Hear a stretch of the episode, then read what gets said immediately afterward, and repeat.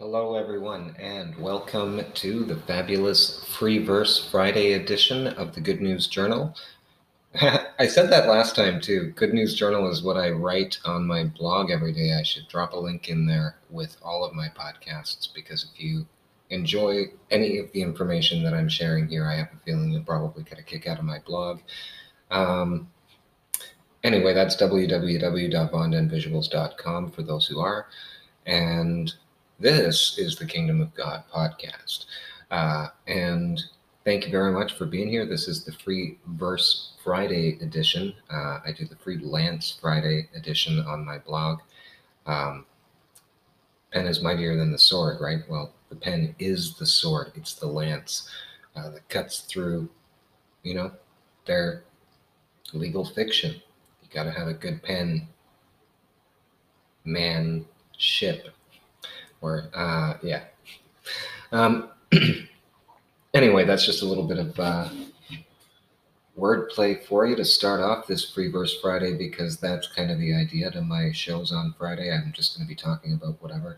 I do have some notes here to be discussing uh, for my show city programs, intro, public trust, and fiduciary obligations.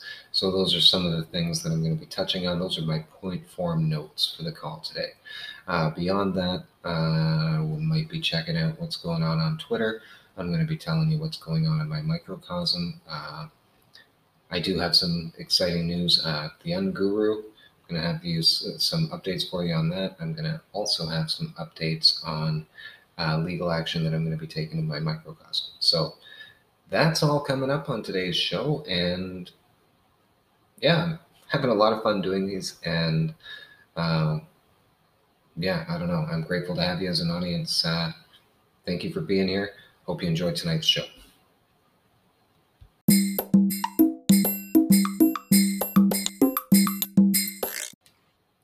All right, everyone, welcome back. And uh, yeah, happy Free Verse Friday.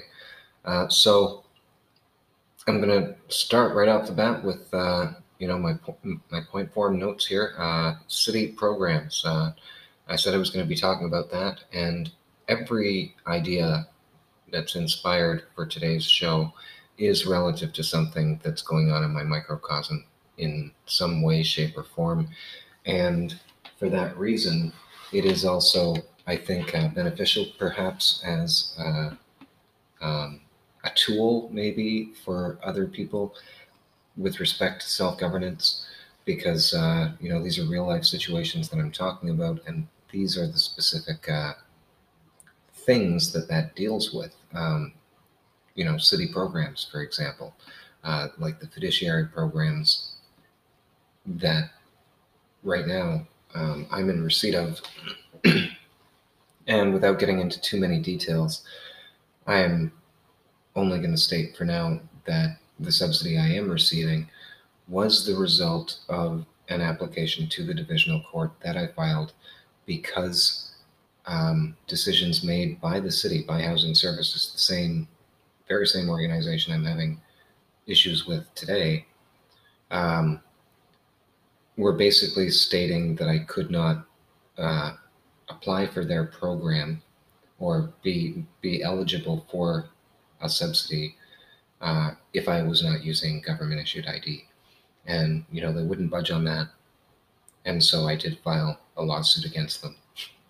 And, you know, that's how, that's how basically, well, I can't say that's how things got started, but that's how housing got started for me. And the agreement there, I didn't actually proceed with the entire uh, review before the divisional court. I, I filed an application to the divisional court.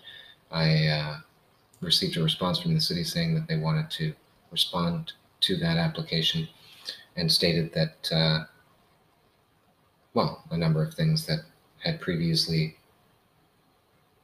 been conveyed to me were not the case. So basically, they said that they hadn't finished their investigation yet, and so that's why they hadn't determined, you know, what kind of action they were going to take because they hadn't fully investigated my complaint yet and that was it pretty much. And and I responded to them and said, okay, well, if that's the case, you've had more than enough time to do it. So uh, I think that it's more than reasonable to give you an additional 30 days to have it completed so that you can have, you know, and for me to review.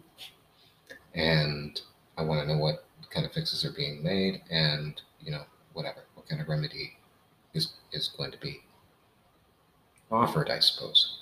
And so I also made one of the conditions be that uh, they recognize that they do have a duty and a responsibility to provide people with, you know, dignified housing. And they did acknowledge that more or less. Uh, I made the demand on my blog, in fact, and stated to them in an email that if they agreed to the, the demands that I was making on my blog, and that was one of them, was to make sure that I was immediately approved for the subsidy program so that I could, you know, get into housing. because by not doing so, I said that they were causing me further harm. Excuse me.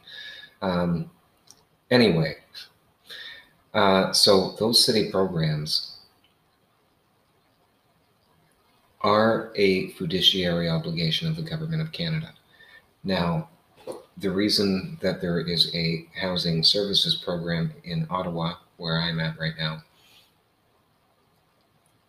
is because the city council here decided that, you know, uh, the Constitution of Canada, if you will, or the Bill of Rights, or whatever it is that determines what, what people are entitled to in Canada, uh, has determined that people in Canada are not, uh, that they basically determined that housing is not a basic right. They have determined that shelter is a basic right. And shelter is not the same as dignified housing, obviously, right? And so that's where emergency shelters come in. So, because everybody has a right to shelter, the government has a right to place people who don't have housing into shelters. And the shelters that are providing that service um, are fulfilling an obligation on behalf of the government because they have to guarantee certain things um, in exchange for the citizenship contract. Like that's basically the most basic way I can think to explain, you know, how the entire governmental system works. Simplified. Um, you know, and I'm not trying to condescend anybody who might be listening to this show either reply that I don't think you know how government works. I'm just, uh, I'm basically just spelling out how the economic aspect of this comes into play with respect to a sovereign nation because those uh, charities like the Salvation Army, the reason that the government can write those off, and and we often hear that, right? Like you know, all not-for-profit, get a write-off, you get a tax write-off from the government if you donate to um, something like the Salvation Army, and the reason for that is because it's not the Salvation Army as an organization that has the fiduciary obligation to provide that service. It's the Canadian government that actually has that legally binding obligation. And because they're not doing it, a charity is recognizing that that is not being done and offering their services for shelter. And because that's recognized as being a necessity um, and an obligation, the Canadian government can write it off. So they basically keep the receipt and sign it, and that would go down and be entered onto the books as a deposit because it was an obligation. So if there's a need to do it, it's, it has value. That's what it means. Um, and that's the easiest way to explain it is that the obligation was, you know, it was deemed somewhere along the way, even though it's nowhere near enough, just conceptually speaking, um, it was determined that the people of Canada, that the government of Canada has an obligation to provide basic shelter for Canada's people if that comes at an economic cost. And, you know, then the government has an obligation, if that service is there, and the only thing that's stopping that service from being available to the individual is the cost, then the government can write that off. So that's basically how that works. And it, and that's also why it works as a benefit toward taxes because, like I said, that counts as money. That's what I was trying to get to is that they recognize that that right has a value. You know, basic shelter. That's that's a value to the Canadian government. It's a value to the people of Canada, if you will. It's not so much benefit to the government of Canada, except that they're getting away with murder by giving out so little. but I mean, that's really what it is. They're recognizing that the people have a certain degree of value, and that service has a particular value. And so that's what the government is doing when it receives a receipt from an institution like the Salvation Army and the Governor General or whatever signs off on it. That does actually become a legal and lawful bill of exchange the same way as any piece of money would be for the face value. And so it gets entered onto the books as a deposit. And it's a secure deposit because it's already taken place, it's done, and now the Governor General or whoever it is that signs off on that uh, it would probably be the finance minister, I would think, in Canada. And this is what I mean. These are the that those kind of things are like the details I don't necessarily know 100%. I don't know if it's the finance minister who signs off on that. Uh, I think there might even be two people that are required: the governor general and somebody else. Uh, but anyway, that that's what happens with with charities. And so the government or the city council in this case with housing services what happened there is that the city council members in their own um, independent jurisdiction. So they're almost operating sovereign. The city of Ottawa is almost operating like a sovereign state within the province of Ontario, declaring to the province of Ontario and the minister of the province or whoever else that they believe that you know the citizens of Ottawa deserve to be in dignified housing. And so they would like to set up a housing program to afford for that belief and right. Okay, they all vote on it and they believe that that should be a minimum standard in the city of Ottawa. So this is how change happens, and that's why the, the program is, on its face, very, very good. And this is why it's going to be somewhat controversial that I am going to be suing them, because that is what I'm going to be doing in the very near future, because they're literally threatening now that I've been in my home for a year. They're now threatening to revoke the subsidy and basically have me go back out onto the street exclusively because I don't have a renewal package that they haven't sent to me, or, or I haven't returned a renewal package that they haven't sent to me. And uh, anyway, um, so the point to talking about this was an introduction to the public trust, which is point number two on my list here today. And uh, the public trust is basically used and it would essentially on a large scale to simplify the idea it would encompass everything. It would encompass all of the things that the people of canada have determined to be um, basic rights that everybody should have access to. So in canada you know they, they call it basically a free healthcare system right? Like you know canadians don't have to worry about paying for health insurance or whatever they get the OHIP card, the health card, and you know they're able to go and see a doctor anytime they want, and blah blah blah. Uh, because we determined that in Canada, uh, you know, your access to medical care was an equal and basic right, and so any costs that they have for that, they are writing off and that goes for anything that we determine to be a right. So the greater the, the rights are that we create for ourselves, the more things we can actually write off.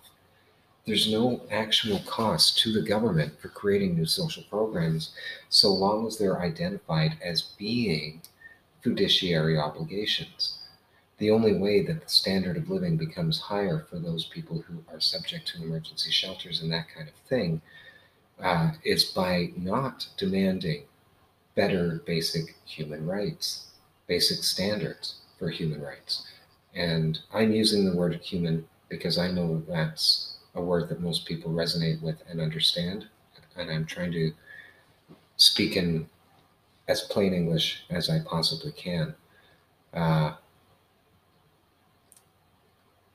so that's that. Now, uh, the introduction to the public trust is about any right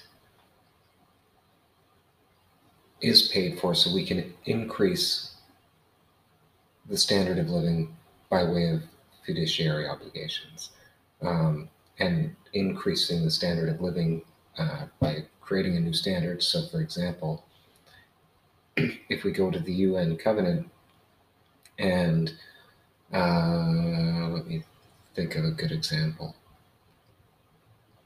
Actually, no, let's not even consider the UN covenant. Let's let's think of something completely hypothetical because it doesn't really matter what it is. But we'll use housing as a good example. Like right now, in the city of Ottawa, even though they've determined that dignified housing is a basic right, they're still not really affording enough wealth to that. They're not saying, yeah, okay, you know, this is how much we'll put in the budget for you to pay. Um, so and I guess that's kind of one of the complicated details that I wanted to try and explain to people in common terms as well is that it appears as though it is highly costly to the city of Ottawa because they have to ask for the money from the province to provide for this housing services thing, right? And this is why I wanted to talk about it because this is where the problem with corporations comes into effect. Is because because those fiduciary obligations exist, the corporations can take advantage of that in some way. And the way that they do that, perfect example right now is housing services and the situation that they have put me in. Well, they're only affording a maximum of $600 for housing subsidy. The minimum uh, single occupancy housing price estimated in Ottawa last year was $1,252. So we'll say around 1250 So it's basically half of what it should be. And the people who work there, well, what does it do? It creates new jobs for what? For government, right? For government employees. Where's what's the problem with that? Well, the problem with that is that government employees that are hired for housing services specifically are not actually generating anything of value for the people of Canada. They're not producing a good or a resource like farmers do or whatever else. Science, even technology and whatever, those they're all producing something. You know, even a teacher is producing um, you know, knowledgeable students. It doesn't have to be a physical commodity. But the government isn't. Those people are not generating any new wealth for Canada. But they are probably, I don't know, I want to see if I can get the uh, freedom of information on it from the city. We'll find out. But I would be very curious to know how many salaries are being paid out to run the housing services program in government salaries, and how much is actually being paid out in subsidy to the people who are in need of that service. Because there's no need to grossly expand government in order to facilitate or accommodate and recognize the people's need for dignified housing. All you know, you could eliminate all of those positions and simply have you know just a, a paperwork process where once somebody's approved, you know they have access to X number of dollars, and it's just like a phone call to the city. Yeah, they qualify. You know, there wouldn't need to be all of these workers, especially if all they're going to do is trespass upon the people. And it seems that that's exactly what they want to do.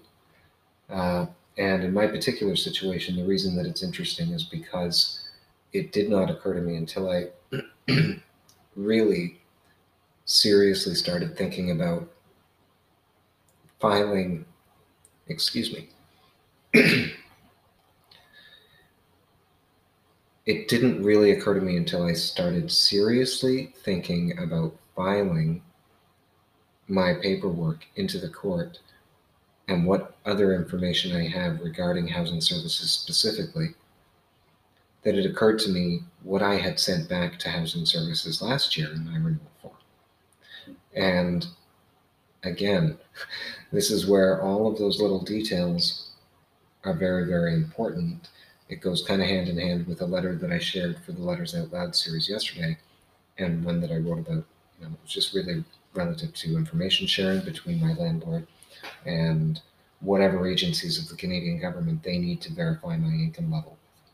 You know, they, they basically need to prove to the government that I'm poor, and I told them that I'm okay with them calling whatever offices of the Canadian government they need to call or contact in order to verify that information. And that's all I need to do.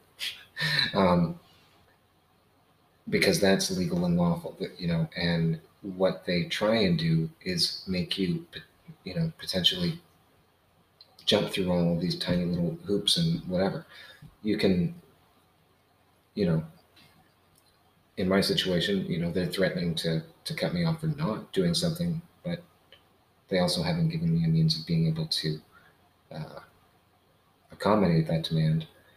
And that is, in fact, what what made me decide this morning that I am absolutely going to file a lawsuit. I opened up my word processor for the first time, and uh, you know, Maravitz Protection and the National Bank of Canada, they can sit on the back burner for a moment unless they try to bring any action against me or against the property. Uh, that can just sit there, and I'll file that into the court potentially next. Um, but right now, I'm going to focus on housing services because. Uh, yeah. After considering what I did send back to them last year, that package did not come to me by accident addressed to Von Den Sean in capital letters. They have no example of my name ever being expressed on any of their documents at any point in time. Even in the forms last year, I didn't have to correct anything. There was nothing in the forms that expressed my name in all capital letters. This was directly in response to me after saying nothing for a year and basically insisting that, you know what, I, I go by my legal and lawful title is King Sean House of Bondan and Stephen Kingdom of God, and I use that in all my legal documents and correspondences because I do not wish for that to be confused with the legal personality, with, with the artificial legal personality created by the state known as Sean Von or the name expressed in all capital letters. And they come back the following year after being given notice of that fact for the first time on the contract. That was a contract last year. And those that was written specifically on the contract. So their acceptance of it and their approval of my entitlement is absolutely 100% legally and lawfully considered to be a contractual agreement. And I'm, yeah, I'm almost positive I'm going to have to go and and check and see exactly what it was that I wrote to them last year. Um, but I'm reasonably sure I told them that uh, I didn't even want to be bothered with the harassment of having to fill out a renewal form every year. I would like them to simply trust that if there is any change in my income or living situation, that I give my word, I will give them notice. Until then, assume, yeah, assume there has been no change and continue to provide me subsidy until I give you further word. I even have a letter from them stating that they will do that, in fact, which I can present to the court too. So, um, yeah, the reason I wanted to talk about that though is because it is absolutely 100% relevant to uh, how a sovereign economy uh, basically begins to work. Um, costs are discharged for value. And if we were starting from scratch, uh, basically what would be done is there would be an assessment, a total assessment of the total resources. And, you know, whatever value is given to an apple or something is relatively applied across the board. And, you know, so if, if an apple's worth a dollar, then, you know, a steak is worth however many dollars that it would be by comparison or whatever. You, you, you know, it's all fiction, right? And it was initially created, supposedly, the argument for it is that it was meant to be a means of exchange. So if it was only meant to be a means of exchange and not a means for somebody to exploit wealth from another individual, then you only need to take an assessment of the total gross value, whether it's land or whatever, food, um, natural resources. That's what I mean natural resources, total, and production and all that kind of stuff, and how much people need from week to week. And so, if you were going to and, and you're going to have you know vital statistics that are going to let you know how fast the country is expected to grow and how many people are going to immigrate and that sort of thing. And that is what determines the budget. So um, if you need to build a certain number of houses and like and i'm trying to explain how it would start potentially if you were trying to do it from scratch but like you know so a whole bunch of settlers get there and they've got tools and all that kind of stuff. Um, but they're living off the land they're harvesting berries or doing whatever it is that they would be doing until they, you know, build proper houses, you know, living in tents or whatever until they get proper houses and all that built. If it was necessary to have money, because the truth is they probably wouldn't even bother in the beginning. They just wouldn't. There wouldn't be any point. Um, everybody would work together to build all the houses and get the food and whatever, get all the basics secured. And then maybe they would be starting with farming and, and all that kind of industry and getting that going. But uh, whatever the continuous jobs were that people needed to do, like farming and delivering food and, uh, you know, building streets or whatever, making clothes, food, whatever the case may be. Um, there's certain things that would need to be continually maintained, right? And, and we recognize and understand that. But there wouldn't be a necessity for every single person to be working 40 or 80 hours. Like, yeah, 40 hours a week, 80 hours every two weeks. Um, because it would be centered around supply and demand and not manufactured belief in demand in order to inflate prices, you know, manufacture demand. Um, you know, with advertising and making things cool and whatever, like there wouldn't be any of that. It would all be about trying to get what everybody in the community needs um, as efficiently as possible to reduce the workforce. That's the that's that's the real wealth, if you wish, in a sovereign economy. Is that money would literally just be a means of exchange. It wouldn't be for people to try and get rich off one another or whatever. It would be so that the farmer doesn't have to carry apples down in exchange for a pair of new overalls or whatever. You know what I mean? He'd just be able to to tend his fields and whatever, and you know, the amount of compensation he would get for that would be enough to provide food for his family and and provide, like you know, just enough additional wealth. Well, you know, his wealth his wealth too would be relative, right? But it would be relative to the overall wealth of the economy. So if he has more, then he can build, you know, maybe another orchard or something. I don't know. But the idea is to improve the land that we're living on and make it more prosperous between us. And that makes the quality of life better for everybody. That's more or less the principles. Um, and one of the ways that it could work to switch over from that type of a system to a new one is by establishing higher standards for human life and the quality of life. Just the same way that housing services has decided that, you know, dignified housing is a basic right. Well, if we know that, then we can basically skip the middleman. We don't need to ask for approval from the province of Ontario uh, you know, if there's a hotel that has a vacancy that's dignified, then we put the individual in there because we recognize we have an obligation to do that for Canada's people. And, you know, the hotel bill is sent to the finance minister, it's endorsed and placed on the books as a deposit. Okay, it also pays back that portion, like a portion, that much in the value of Canada's debt, by the way, because it's an actual secured payment. So um, those receipts that are out of the necessity of the people, okay, are free. Okay, and that's also one of the details that makes it hard for people to understand that uh, sovereignty is not about like amassing all kinds of wealth, um, because that you can't do that. You're going back to the land of the, the not free, if you will. Um, I don't know if that made any sense. it didn't come out quite the way I wanted it to. But anyway, um, though those are the basic governing principles is that, yeah, if it's not a need, it's a luxury. That's basically what I was trying to get at. Um, you know, food is a need, housing, dignified housing is a need, transportation is a need. So we might even agree that we all deserve to have a car, for example.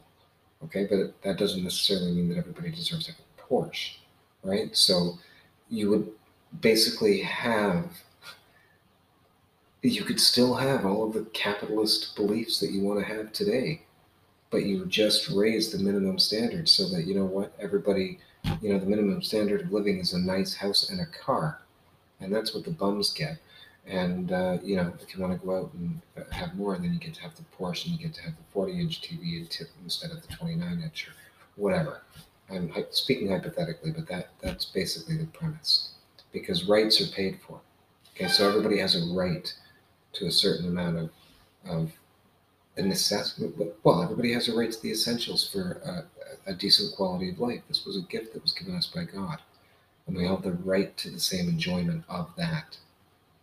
So it's when we start trying to hoard it all for ourselves that there isn't enough for anybody else. We just all take what we need at the time, and when we need it, we don't have anything to worry about. Anyway, uh, that's the first half of my show.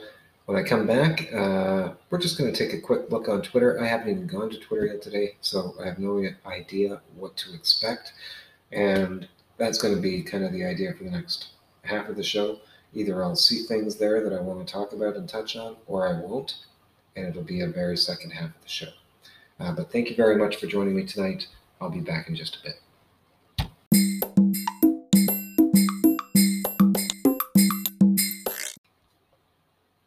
All right, everyone. Uh, thank you and welcome back.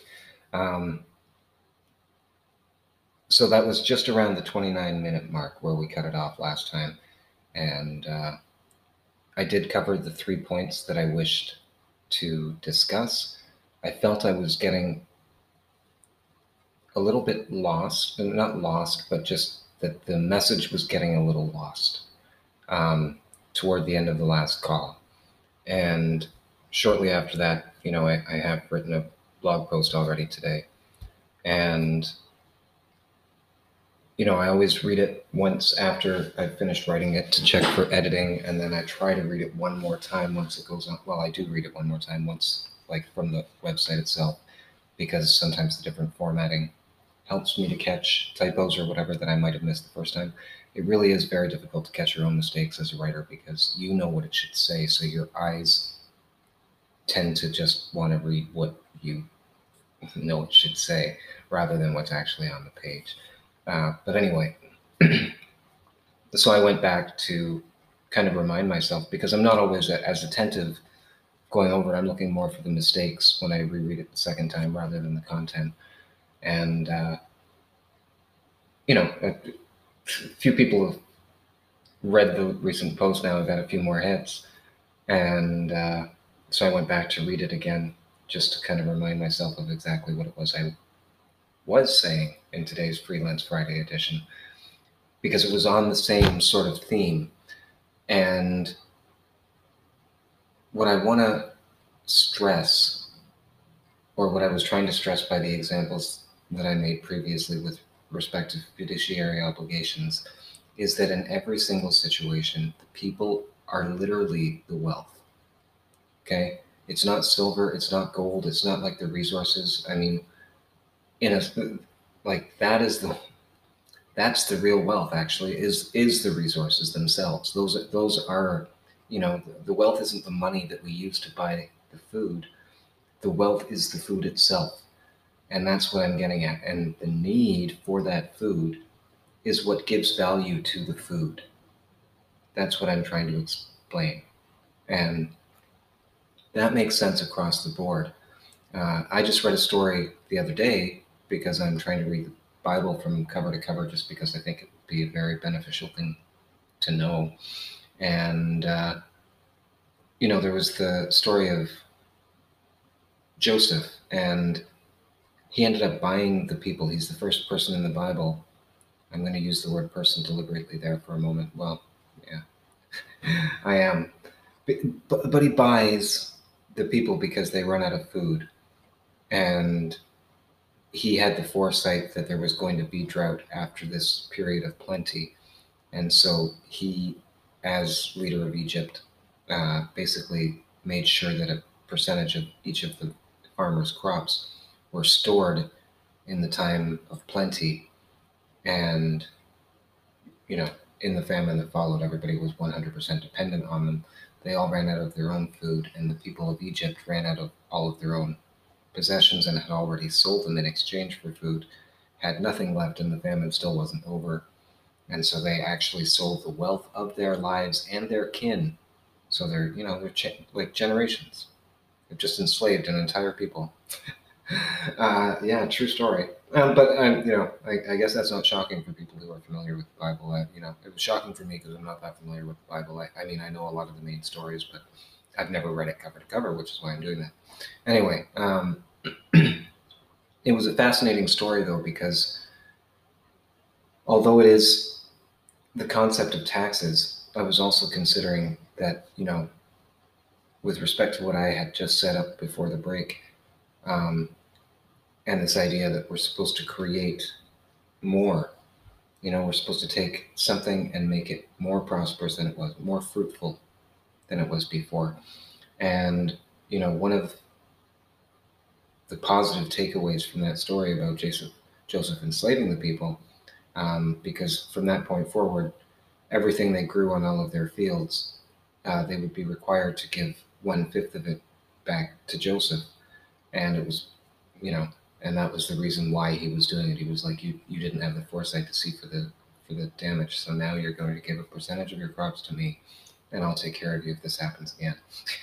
Basically, uh, you know, and so like that's kind of like the introduction to the taxation system. But if we were not living in a taxation system, um, the principle of that would be very much the same because that's exactly what the it's a great metaphor for what the taxation system and the public trust is supposed to be. The entire wealth of the public trust is exclusively determined by the government's fiduciary obligations to their people, regardless how they express those obligations in legal arguments in the House of Commons or by whatever bills they pass or whatever budget they create. But that's essentially what that is the budget that they create. They are, it's like a contractual consensus, if you will, on the needs of the people over the next period of time. You know, the budget is annually, right? So they're agreeing that these are the needs of the Canadian people. Okay? That's the premise for how it works. I understand it doesn't work that way in our world right now, uh, you know, because they're catering to, to corporations. But this is the point: is that all of that money that they do borrow, they are only able to do that because it has been determined by the people that we've approved this budget because the people want it, the people need it, whatever the case may be. Okay, so that's what it is. The people have agreed that this is what what's a priority for Canada. And so because we agree that, the people are the wealth. So, you know, we can have whatever we want. But the politicians act as like the interference barrier on that. And so they take advantage of that by keeping more of it for themselves and paying off their corporate friends than they care about giving it back to the people. That's what happens. Uh, but anyway, the concept of, of taxes would be that everybody would be expected all the time, you know, basically to create whatever it is that they do. And for me, I'm going to use the example as an artist because, you know, this is the truth of, of what it is for me. Because that's like, that would naturally be my craft. You know, I would want to write and share my ideas and my philosophies with the world or whatever. Um, and even that in, in and of itself there is no point in writing a book or, you know, talking, doing a podcast like this, if there is no intent to better mankind with that information that you're sharing. You know, whether it's for entertainment's sake, like a fantasy book and something that's just enjoyable reading, or whether it be for the sake of, you know, um, self improvement and, you know, or learning a new craft or whatever the case may be. So those things have value. For me as an artist, um, the concept of taxes would be reflected by, you know, in a sovereign system where everybody's just kind of doing and, and dedicated to their divine purpose or whatever, yeah, you know, everything that I need as basics would be provided for me. I'd have the canvases I need to create great work.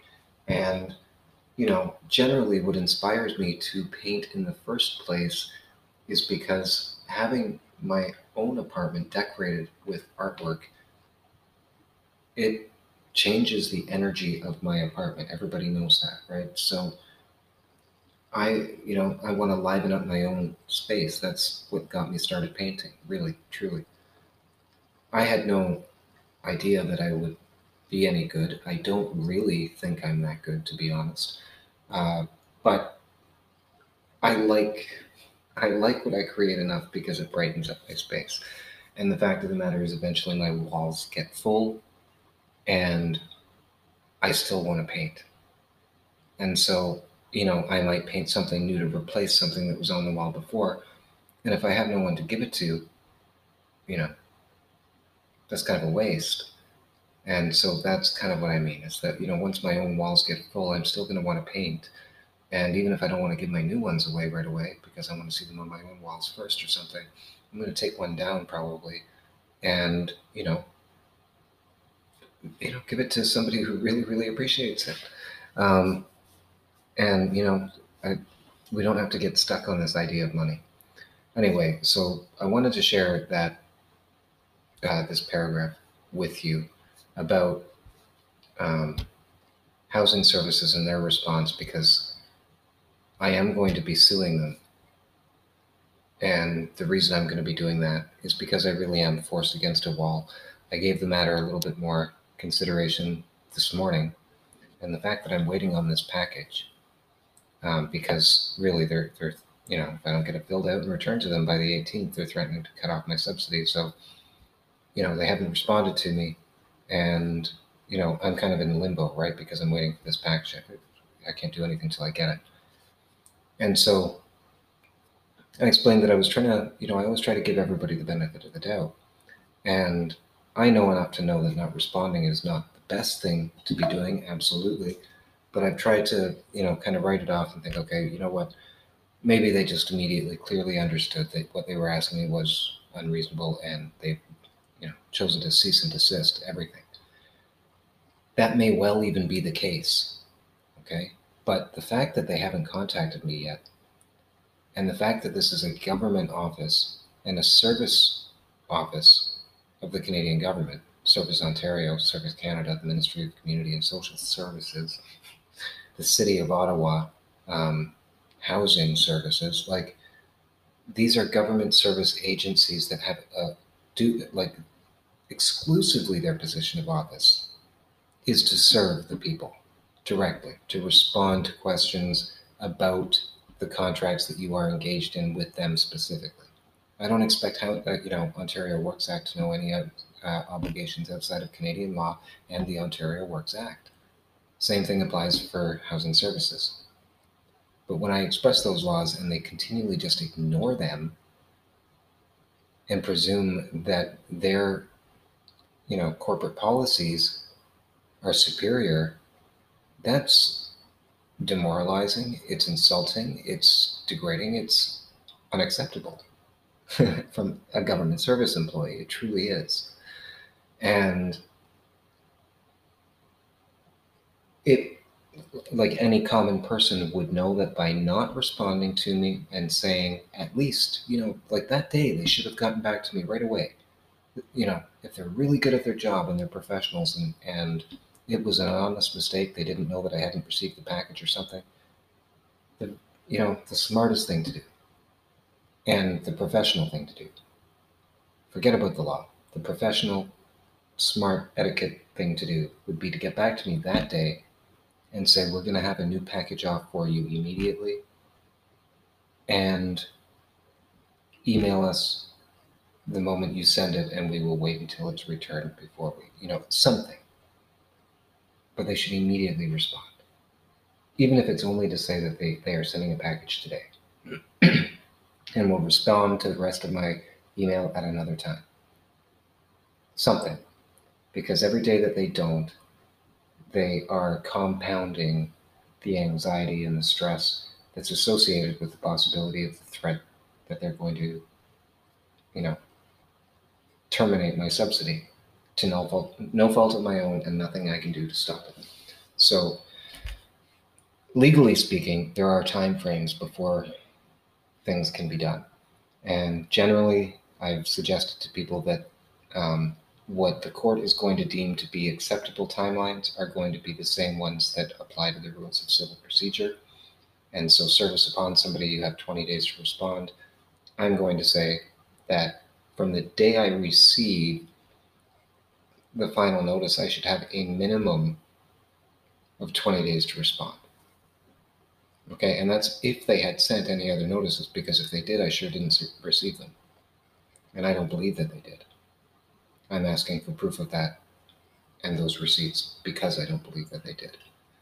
And that this is just some kind of, yeah, that they're willfully harassing me. So, anyway, here's what I wrote today on this point, which gives rise to my final decision to bring a lawsuit against the City of Ottawa and Housing Services. And maybe I haven't made up my mind yet, but I might just make it all inclusive and go after Ontario Works at the same time. I'm not sure if I want to wait until the end of this month to see if I hear anything from Ontario Works. But again, it occurred to me while I was thinking about all of this stuff how having all of this stuff sitting in limbo is in its own way just creating its own anxiety as well. So I, you know, one way or the other, I want an end to this, and the courts, one way or the other, are going to provide remedy. By not responding to this is so. This is what I wrote today. By not responding to my notice and remaining silent, they are demonstrating further incompetence and a serious lack of professionalism. Every day I do not hear a response or receive email from them is compounding my mental duress as the deadline draws near at which point they are threatening to revoke my housing subsidy. I don't know why this keeps happening to me. Every t- my voice is fine until I get on the call. Uh, they cannot possibly lack sufficient common sense to know this is causing me serious mental duress, and I'm absolutely fed up with adults receiving the people's money to provide services to fulfill their fiduciary obligations, not satisfied by the province, while treating the people who warrant the very need and purpose of their salary and position in the universe with such contempt and disdain for their well being. That's the point I wanted to make earlier. The behavior of all housing services and Ontario work staff has been childish, inappropriate, and above all, unacceptable by any terms.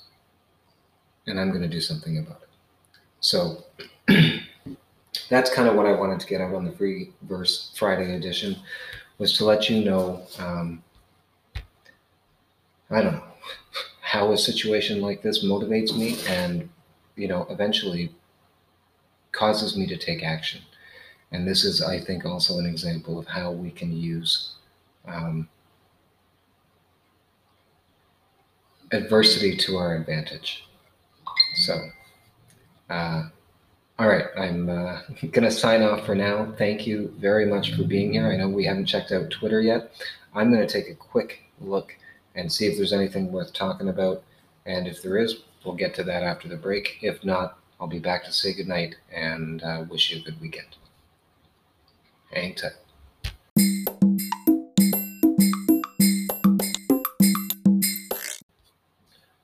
All right, everyone, welcome back. And you know what? We are going to do a bit of Twitter. I'm not sure how much. This could be very brief.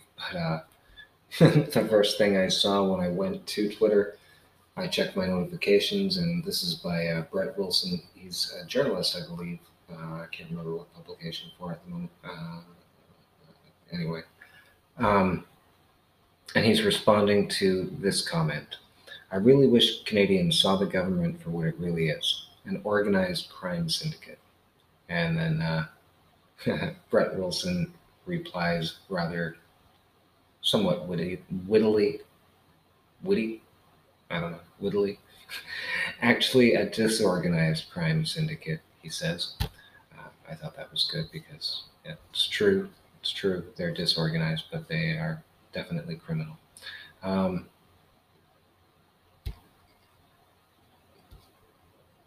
Okay, so another one. I appreciate this, but it's strange from the government that locked up three pastors. Okay, so at 9 a.m. Friday, the Premier and Justice Minister are scheduled to announce details about a program to help protect religious and multicultural organizations targeted by hate motivated crime.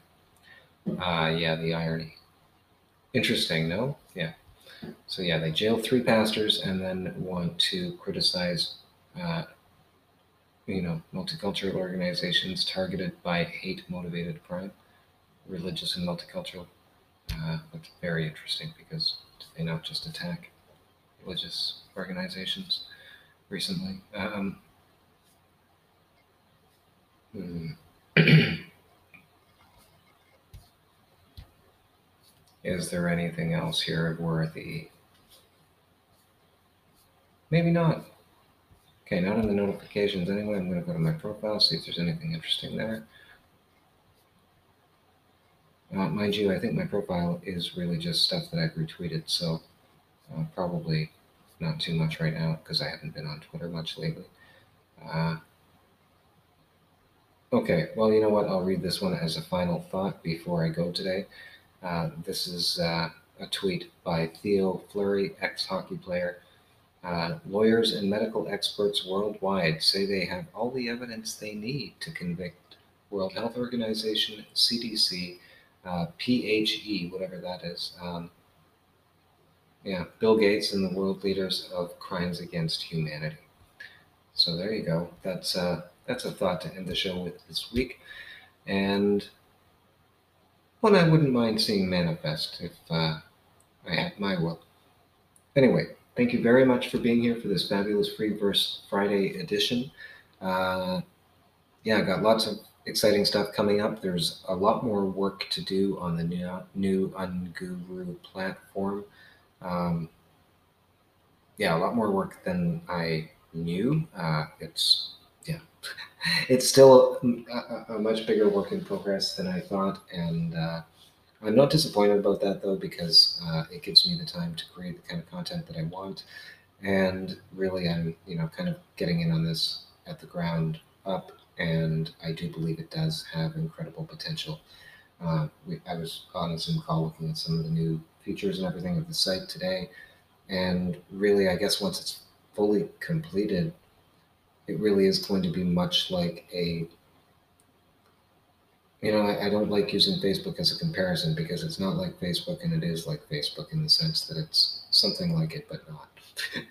uh, it's that without the advertising and without everything else that, you know, Facebook brings with it. Uh, so that means that there is going to be um, a live broadcast show. That part of the site is not working yet. So that's why there's a bit of a delay on the podcast because the audio video program for the site isn't integrated by the coding people yet or something like that. Uh, yeah, I'm not the tech person, so I don't know what's going on there, but that's what they're working on. And I've seen what it's going to be looking like when it does get up and running. And yeah, basically it looks very much like a Zoom call meeting kind of thing, but that's going to be on the actual platform. So Brian would be, Brian and myself uh, and this again is my friend Brian Glenn Parker, which I'm also very excited to be talking about because I actually started promoting his show here uh, before I even had this opportunity or knew that he would also potentially be a part of it, and he is. And now he's also going to be, we're going to be basically co hosting the show together on Sundays at 10 a.m. And uh, yeah, and it's going to bring a lot of uh, it's going to bring a lot of people from a lot of different uh, areas of expertise and knowledge, and I think that's going to be super beneficial. So that's still in the works as well. Uh, I've got my book coming out. I'm going to be creating courses, and I am officially that you know really the big news of today is that I am officially going to be filing a claim into the courts against Canada's government. And that was like really, truly, honestly, a very last resort kind of move that I wanted to do. I, I did, don't really want to do it. Um, but realistically speaking, if I continue to hear nothing, which is what I'm expecting at this point now, uh, I don't think they're going to respond at all to me. Um, but I don't know if that means that they're planning on cutting off my subsidy or if it means that they are just going to acknowledge that what they did was wrong and, and they're never going to ask me questions again until next year. I don't know what it means. And the fact that I have to worry about that right now is substantial enough to me in the way of harm and just the way it's affecting my ability to concentrate on the on these kind of things that I want to do in my life right now. That was that was the decision this morning. It's like, no, this has to stop. You know, this is ridiculous the behavior that they're demonstrating is is akin to something of a five year old. Not even a five year old would do a better job of knowing how to respond to somebody in, in just a basic conversation. So that ideally I want to have ready to file and I, am not gonna lie, I'm a little bit nervous about it, but I mean, I, like I said, I've got the word processor open and uh, I've got the form, and really, it's pretty straightforward. You just kind of fill out the form, you put in the claim. There's like there's you know a couple other sheets that you need to include with it afterward to close it out, but it's pretty straightforward. And so is my claim. So I should have that ready to file into the court for Friday of this week, and that is right now the tentative plan because that's also when they're threatening, you know, that's when my deadline is for them so if they don't respond to me by then, I want to have a lawsuit filed by the end of that day. That's my goal. So that's something to look forward to next week because, of course, you will be getting uh, first dibs on, you know, what's in that lawsuit and uh, what's involved in putting it together and all that kind of stuff because that's the kind of thing I, you know, ideally started this show to do was to show people how to basically defend your rights. Uh, and you do it well enough, hopefully you don't ever have to go into court. But when they don't listen to you, as the city of Ottawa is choosing to do in this particular situation, and they threaten your well being, you know, I'm being. My back's up against the wall. They haven't hit me yet, but my back's up against the wall, and I don't want to wait until they throw the first punch at this point. I'm just tired of the harassment. So, and I'm tired of their complete lack of regard for due process of law because everything I have done has been 100% in accordance with how one should uh, place someone on notice and all that good stuff in a common law jurisdiction. So, all that coming up in the near future. Thanks for being here. I hope you're getting something out of these podcasts and. Uh, I look forward to sharing a lot more information with you in the future. Thanks a lot for being here. Good night.